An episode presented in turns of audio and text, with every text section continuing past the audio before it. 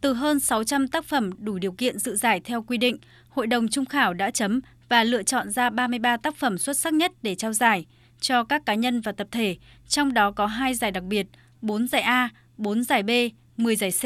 10 giải khuyến khích và 3 giải mở rộng. Giải báo chí toàn quốc về công tác dân số được tổ chức nhằm tăng cường sự phối hợp chặt chẽ giữa các cơ quan báo chí với ngành dân số, góp phần quan trọng vào việc nâng cao chất lượng công tác tuyên truyền về dân số. Phóng viên Phạm Văn Đông, Ban Thời sự Báo Lao động, đại diện cho nhóm tác giả đạt giải A với loạt bài điều tra Bức tử thai nhi cho biết.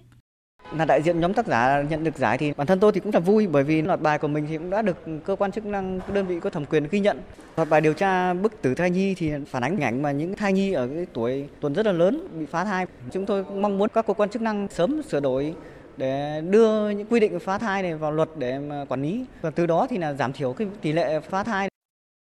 Tại lễ trao giải, ông Hồ Quang Lợi, Phó Chủ tịch Thường trực Hội Nhà báo Việt Nam cho biết, trong hoàn cảnh cả nước đang chung sức, đồng lòng chống lại đại dịch COVID-19 với nhiều khó khăn phức tạp, ban tổ chức vẫn nhận được sự hưởng ứng tích cực từ các đơn vị trung ương đến địa phương. Các tác phẩm gửi về tham dự giải đạt mức cao cả về số lượng và chất lượng.